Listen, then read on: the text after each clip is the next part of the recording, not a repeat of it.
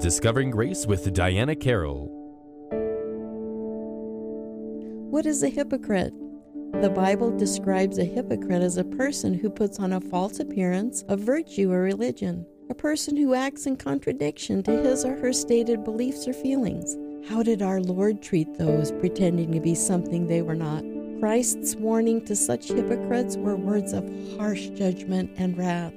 He exposed their hypocrisy, deceit, and lies. He repeatedly warned the false teachers who are actually empty of the knowledge of God that they claim to teach that they would receive a greater condemnation. Matthew 23:13 says, "But woe to you scribes and Pharisees, hypocrites, for you shut the kingdom of heaven in people's faces, for you neither enter yourselves nor allow those who would enter to go in. They said they offered salvation to others, but they were actually void of that very salvation. False spiritual leaders were cursed in Scripture for keeping people out of heaven. False leaders develop teaching that pervert the truth.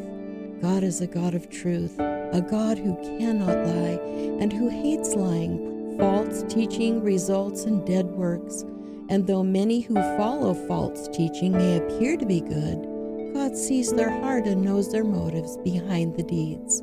Woe unto those who are hypocrites, for their judgment will be fathomless and imponderable. Have you slipped into this type of lifestyle, saying one thing and living another? Put away all malice and all deceit and hypocrisy and envy and all slander, which are the opposite of sincere love, and consider your ways. This has been Discovering Grace with Diana Carroll. To learn more, visit Diana's blog at dianasdiary.com.